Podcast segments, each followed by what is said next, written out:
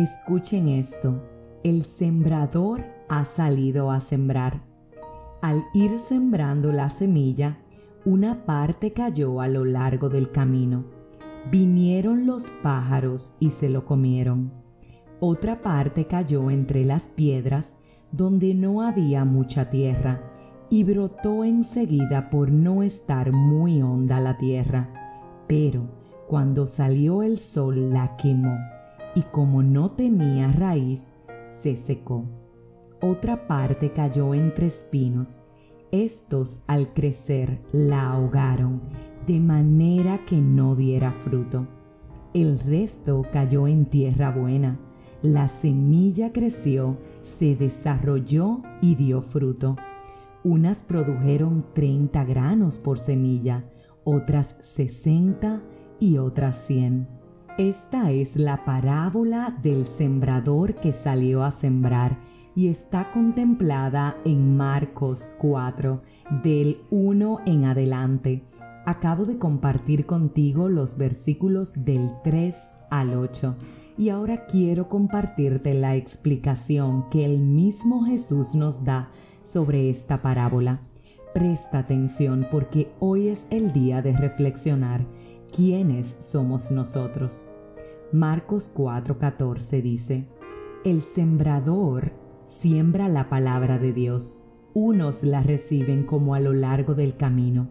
Son aquellos que en cuanto escuchan la palabra, viene Satanás y saca esta palabra que llegó hasta ellos. Otros la reciben como entre las piedras. Son aquellos que al escuchar la palabra la reciben enseguida con alegría pero no tienen raíz en su interior, sino que son inconstantes y en cuanto se les presentan angustias y persecuciones por causa de la palabra, al momento fallan.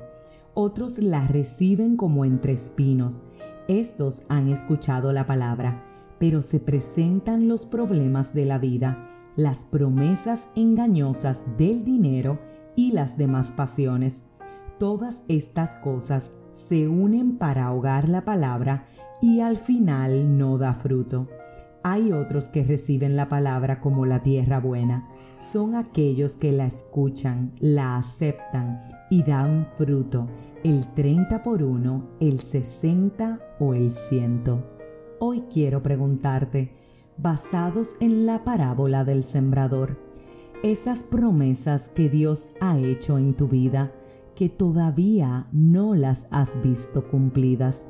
¿Cómo te estás comportando? ¿Cómo está tu tierra? ¿Eres acaso de los que han recibido la promesa, pero el enemigo se las ha robado y no la han reclamado? ¿O eres de los que la han recibido como entre las piedras, es decir, la escuchaste enseguida con alegría, pero al no tener raíz, la inconsistencia, las angustias, las persecuciones y las preocupaciones fueron más importantes en tu vida que en la promesa?